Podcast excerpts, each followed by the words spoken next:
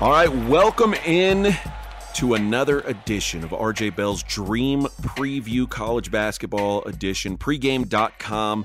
I am AJ Hoffman. He is Griffin Warner. Griffin, how are you, man? I'm doing fine. Uh, wild day of NFL football, um, but you know, sometimes the the right teams move on, sometimes the wrong teams do.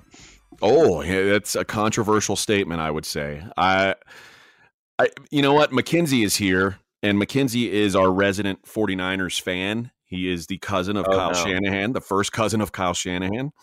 Whoa. And Mackenzie, I have to ask you your feelings on this game that we ju- we literally just finished this game before we started recording. What are your thoughts on the state of the 49ers today? Jimmy Garoppolo played his last snap for the 49ers. he missed he missed Kittle up the middle in the first quarter. Those three to seven points literally haunted me the whole game. There was not one snap of the game where I'm like, we shouldn't be up three more points than we are right now. We shouldn't be up seven more points than we are right now. And he got another chance down three, just like he did in the Super Bowl a few years ago. If you, you know, have a game winning drive, all is forgiven. And he came up short yet again. Um, excited yep. to move on in the in the post Jimmy era. He gave us a lot of wins and I'm sure he'll give a next team a lot of headaches, just like he did with us.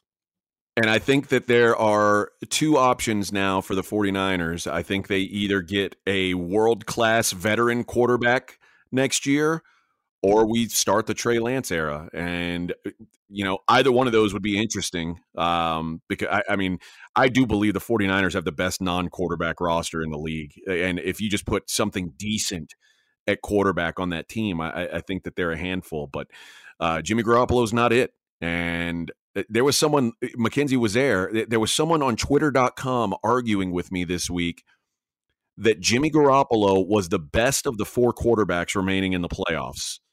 With Patrick Mahomes, Matt Stafford, and Joe Burrow, Jimmy Garoppolo was the best quarterback remaining.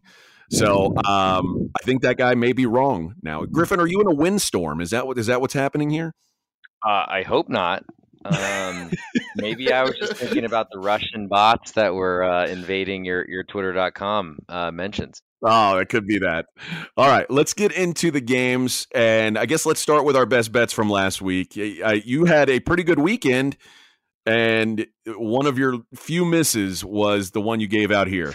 Oh yeah, um, would have traded pretty much any of the other losers or, or winners, excuse me, for this loser. But yeah, uh, tough, tough uh, three bets in a row that uh, at heading into the weekend, including the best bet, which was Creighton uh, at home against Xavier on Saturday. Uh, took a nice 17 point lead into halftime as an underdog, and then uh, it was a 29 to two run out of the locker room, um, which uh, unfortunately reversed that 17 point lead. And you know I, am trying to like go back in my mind and say, you know, was that a really bad bet? And I, it's hard for me to say that it was. Um, I do think that Creighton's youth, um, it certainly showed up, and they looked like they were a deer in headlights once Xavier started to go on a run. And I think it was a 17-0 to start uh, the half, so that uh, 17 point lead quickly went to nothing. Greg McDermott looking helpless on the sidelines,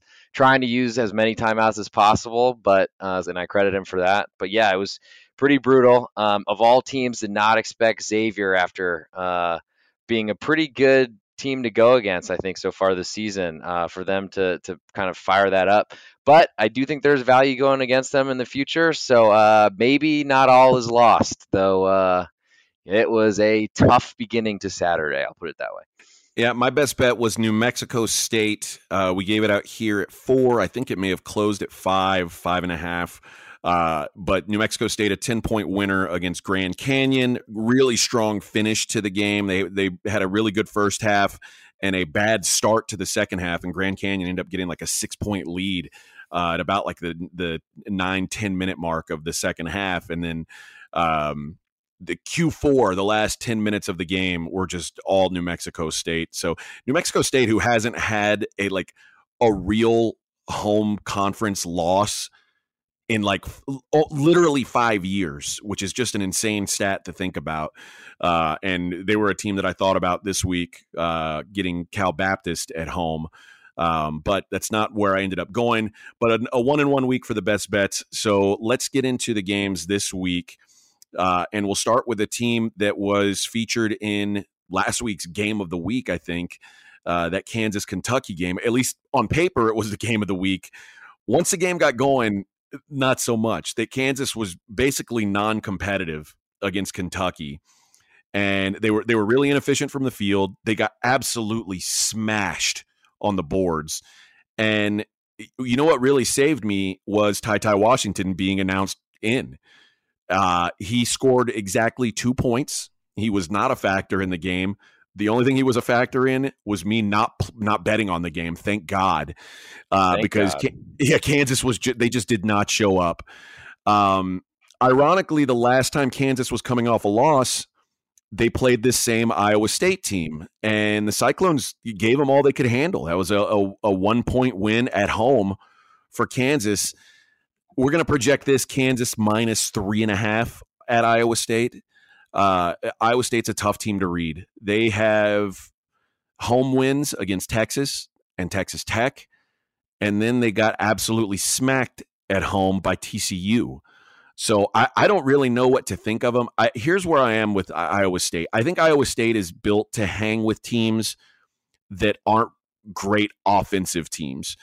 They they if you're a team that plays slow, your defense first, like Tech and Texas, eh, then Iowa State can hang with you. I, I think more often than not, when Iowa State's playing against a team that has some firepower, I think that they are going to have a hard time keeping pace.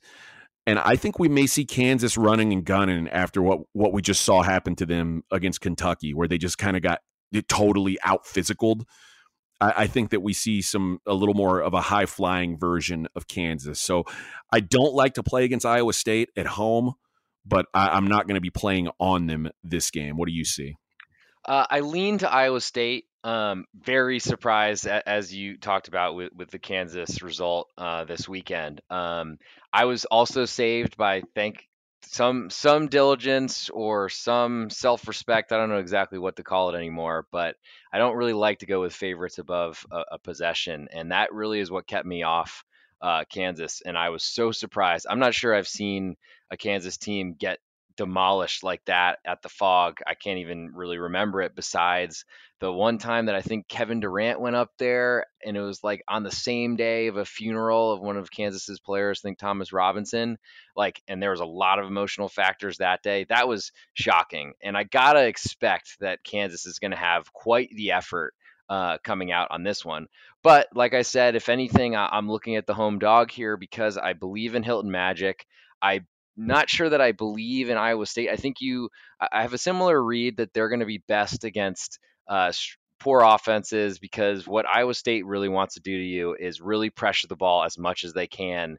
And I think that that will lead to a bunch of misses or turnovers. And that's where a lot of their offense will come from. Because ultimately, the Iowa State offense really seems to be jump shots, which um, is a scary thing on the road. It's a scary thing at home against good defenses. I'm not sure that this Kansas team is as good defensively as we're used to under Bill Self. Um, but what Iowa State has has done really is open up an offense. If they can get Caleb Grill open for threes, he is a scary, scary knockdown shooter. Uh, they have other shooters around him that I think are less trustworthy. And then uh, Isaiah Brockington, the transfer from Penn State, is a really good individual player that is able to take his man off the dribble. And he pulls up for long twos, which is a really hated offense in uh, the analytics world. But he makes enough of them. I mean, basically won the Oklahoma State game that they were trailing throughout. And it was a very close game throughout. But ultimately, his long jumpers were what did it, what sent it to overtime. And then they ended up prevailing. Um, I just think uh, based on on projections and, and, certainly if this one's above a possession, I'll be I'll be looking at the Cyclones. I just it's a hard spot for me because I'm not sure I really believe in them being this level of a team. Uh, and, and, playing against an angry Kansas team does not sound like a, a ball of wax that I want to be stuck inside. Yeah, I, I, mean, I'm with you. And then, but also, I mean, hell, after coming off Kansas's last loss, the loss against Texas Tech, they, Iowa State played really well, and that was at Phog, So maybe they match up well with this team. I, I tend to think that they don't. I, I don't think their talent is on the level here, but it, this is uh this is a, a, serious home court edge uh, at Hilton, so it's it's hard for me to to to go against them here. Let's stay in the Big Twelve, and maybe the biggest kick in the balls. Uh, and I wasn't on it, thank God. But if you had Texas minus three and a half, ouch. I'm I'm really sorry because Texas basically controlled that whole game against Tennessee and it i don't know how uh, it maybe took them a minute and a half to blow a 10 point lead and they end up losing by one and it, you know rick barnes I saw some people giving him credit for uh, for you know getting a, a, an open look at the end of the game. I don't know that I want you know the guy taking the shot that took the shot with uh, that when you don't need a three, uh, but it, it is what it is. But the fact that that Tennessee came back in there thing. It worries me a little bit about Texas. Uh, but they've they have won three straight, and uh, Tech had an absolute no doubter against Mississippi State, and now they get their first shot at Chris Beard. And t- Texas Tech has been so good at home. Uh, they've won every home game by double digits except for Kansas, and they won that game by eight. So this is like about as good of a home court as you're going to get. And you know this home crowd is going to be as fired up as they'll be all year with the return of Chris Beard. And Texas is two and four on the road.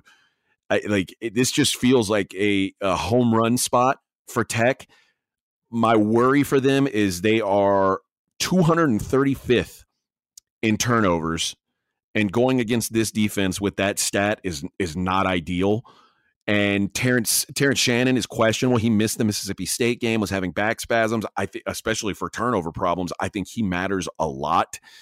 Uh, but I just I, I, just can't fade Tech in this spot. It should be tough for both teams to fi- find offense. So I'm not looking to lay over a possession here, which I think you'll have to do. Uh, I think this is another, much like that Texas Tennessee game, kind of a rock fight.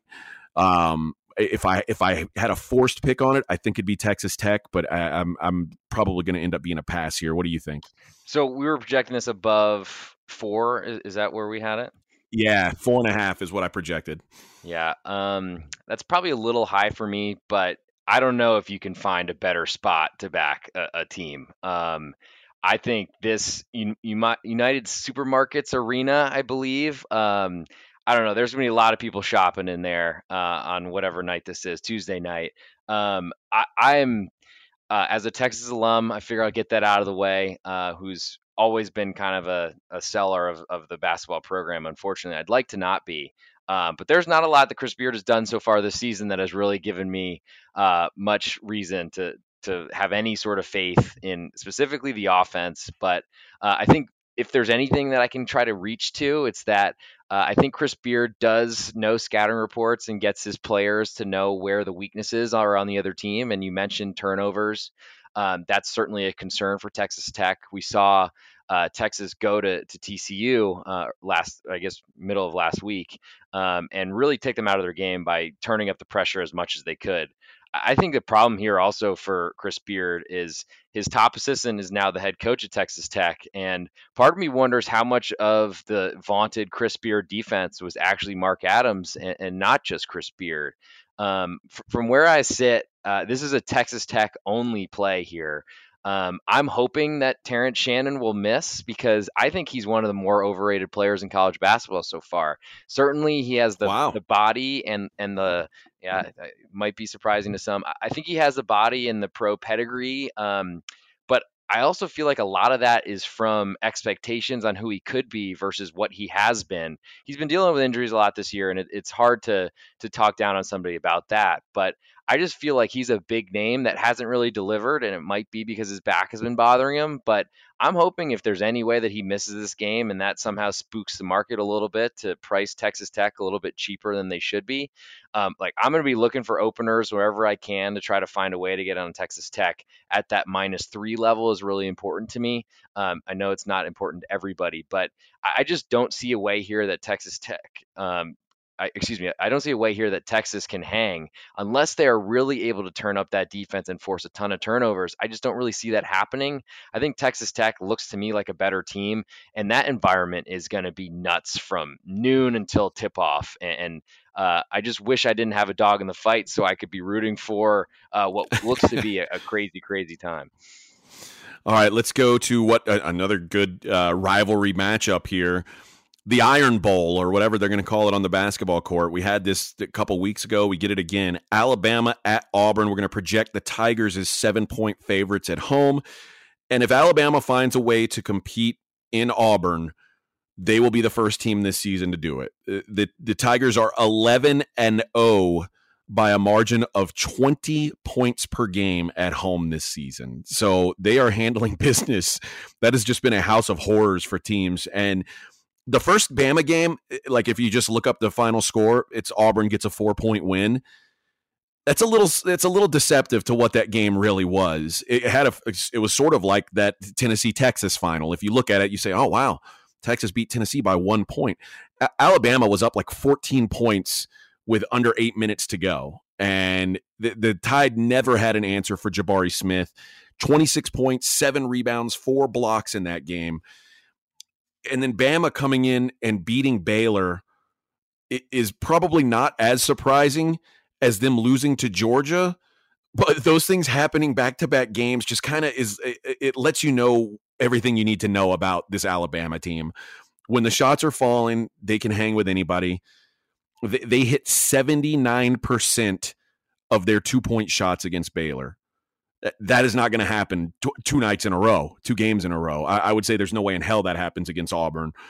Uh, I, I I don't know if I'm looking to lay this big of a number, but there's no way I'm putting any money on Alabama going into that building. What do you think?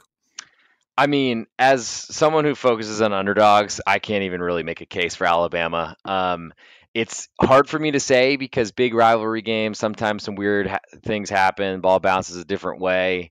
Uh, I don't really know, like. I, we've talked about Alabama a lot in this podcast, and literally, it's trying to figure out what they're going to do is is like like blindfolding myself and, and I'm not a very good darts player, but like putting my life on the line, it feels like trying to hit the bullseye. Um, I, like as you said, a lot of times it's about the three point percentage. Um, and but I mean to go 22 of 28 against Baylor inside from two is something that I cannot explain, especially coming off a loss at Georgia, going 18 of 28. So like I, it's one of the weirdest, most difficult teams for me to ever even think of. Uh, and I think that's what Nate Oats has talked about, and I'm sure it's really frustrating for him. But they're a very good team with really good players. Um, they have a lot of athleticism that can cause teams problems. Um, but I see there's going to be some problems with that against Auburn because you go to what is going to be another incredible environment. Auburn Arena, uh, as we've looked up already uh, in this podcast this season, is a really tough place to play. Probably the toughest in SEC uh, basketball right now at this point, even tougher than a bigger stadium like Rupp Arena. Um, they are great at really putting the pedal to the metal and blowing teams out, as you mentioned, with that lofty uh, margin of victory at home um, you know, I'm going to be staring at the screen trying to find ways to reason that Alabama can hang here. And I think they can if they make threes or if they shoot a ridiculous percentage inside. Uh, but I don't see either of or any of those things happening. Um, Auburn seems to be one of the deeper teams, which has really come on uh, from the start of the season. Uh, haven't had a loss in forever um, maybe had some tougher games than expected, and that might give Alabama some hope. But this team has basically lost one game in double overtime that they had pretty much locked up and, and could have won. Um, against Connecticut at a neutral site, I think in, in the Virgin Islands or Bahamas or wherever. So I don't know. I would love to find some reasons uh, to back Alabama, especially after a, a, sharp side that I don't think a lot of people were playing, but got a really impressive win at home against Baylor.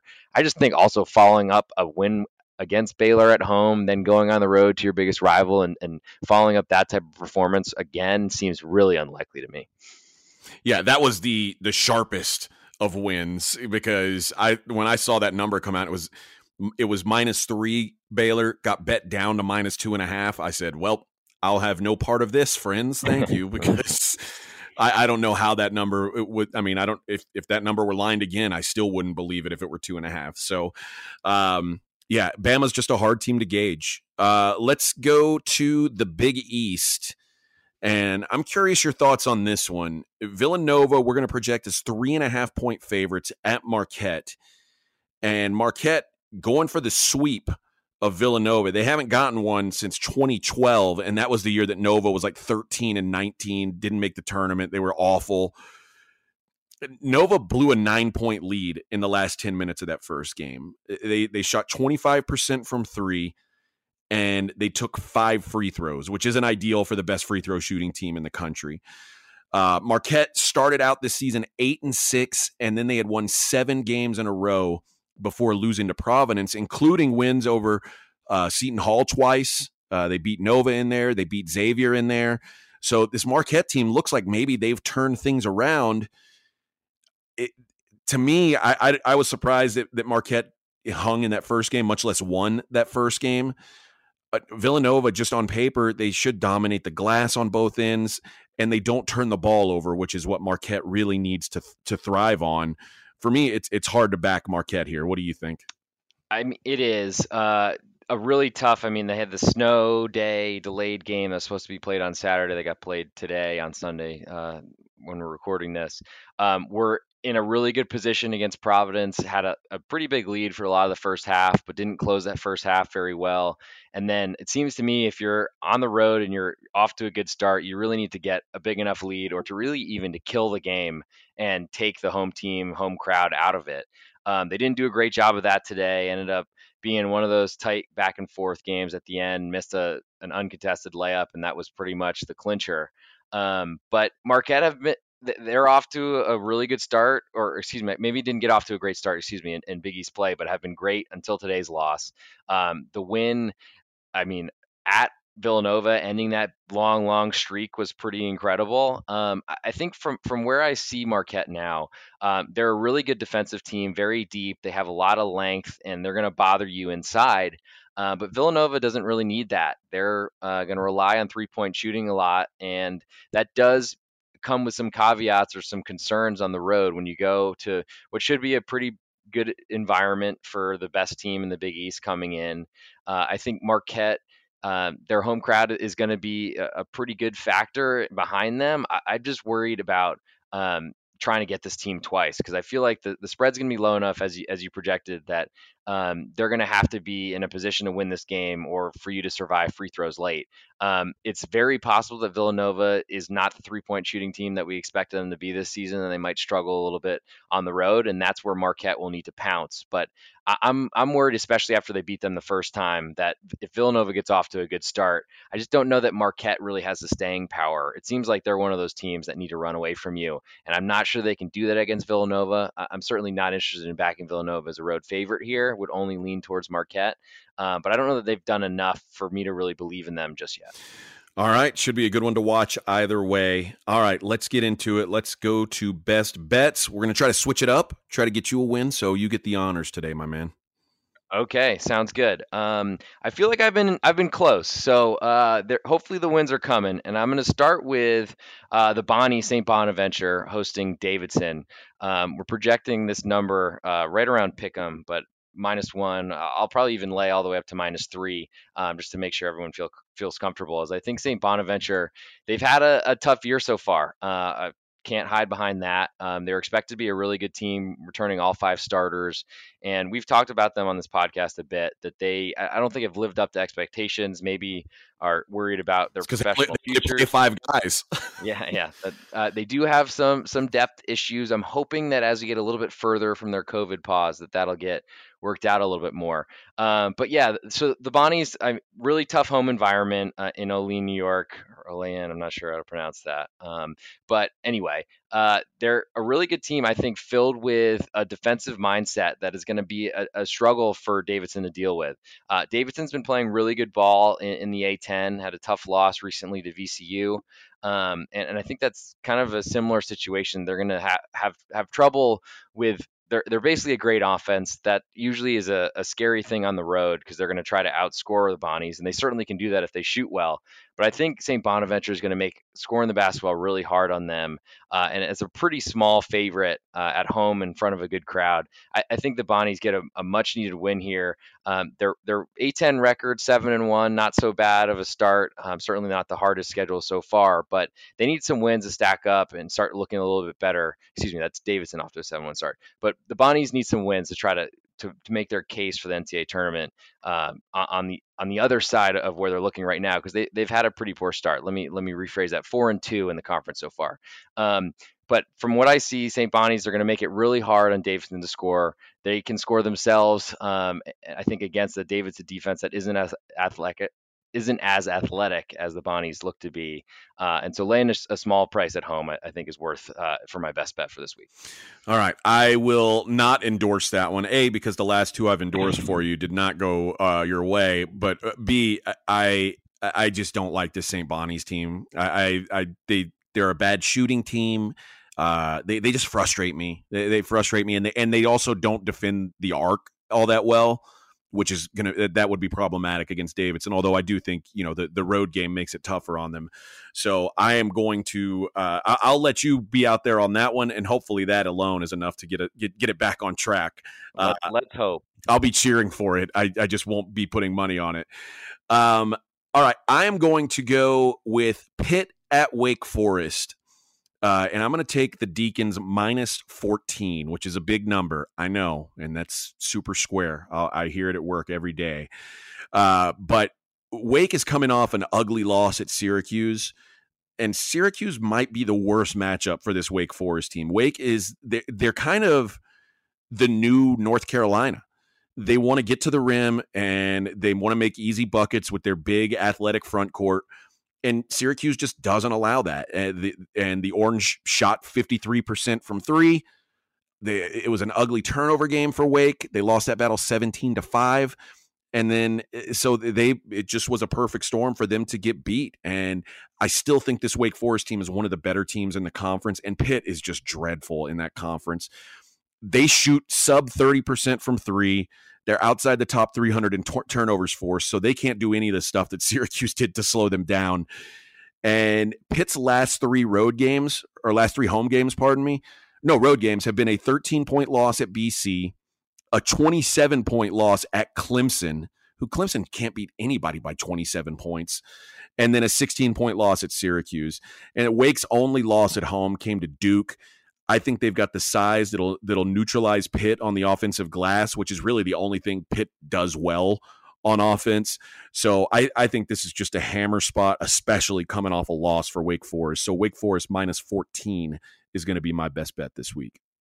Yeah, I actually watched that game. Um, jumped in the shower, came back from halftime, and was really surprised to see Syracuse had such a big lead. Wake Forest was, I thought, holding their own pretty well. Um, but it's one of those things when you play against the zone. Once you start missing a bunch of shots over and over again, sometimes that can get get out out of hand, I guess, at the Carrier Dome. But Wake Forest has a great offense; they can shoot the ball as well, in addition to t- attacking the rim. So uh, I like them a lot, and I'm looking to hope to back them uh, as we get a little bit deeper in this in this season, and then also in the ACC tournament. All right. Well, there you go. Wake Forest minus 14, St. Bonaventure at around a pick 'em. Uh, I think those numbers should be pretty close to what you get. And hopefully we get a 2 and 0. We haven't had a 2 and 0 in a long time. So we're due for one, I would say. Hopefully they start falling for us. Griffin, appreciate you as always. Mackenzie, I appreciate you coming in during your morning period and uh, and and taking the time to help produce this thing in the back. And we hope, yeah, we will, we hope we got some winners for you, and hope you got at least some good information out of the breakdowns of these other games. Subscribe, subscribe. Uh, listen to all the podcasts on the network. The golf guys have been absolutely killing it. They are making money hand over fist. So if, if you if you can get on that, get on Mackenzie's NBA pod. He's been killing it with his three star plays. So just listen to all the pods. It's great information, great stuff. Uh, thank you guys for listening, and we will talk to you on Thursday.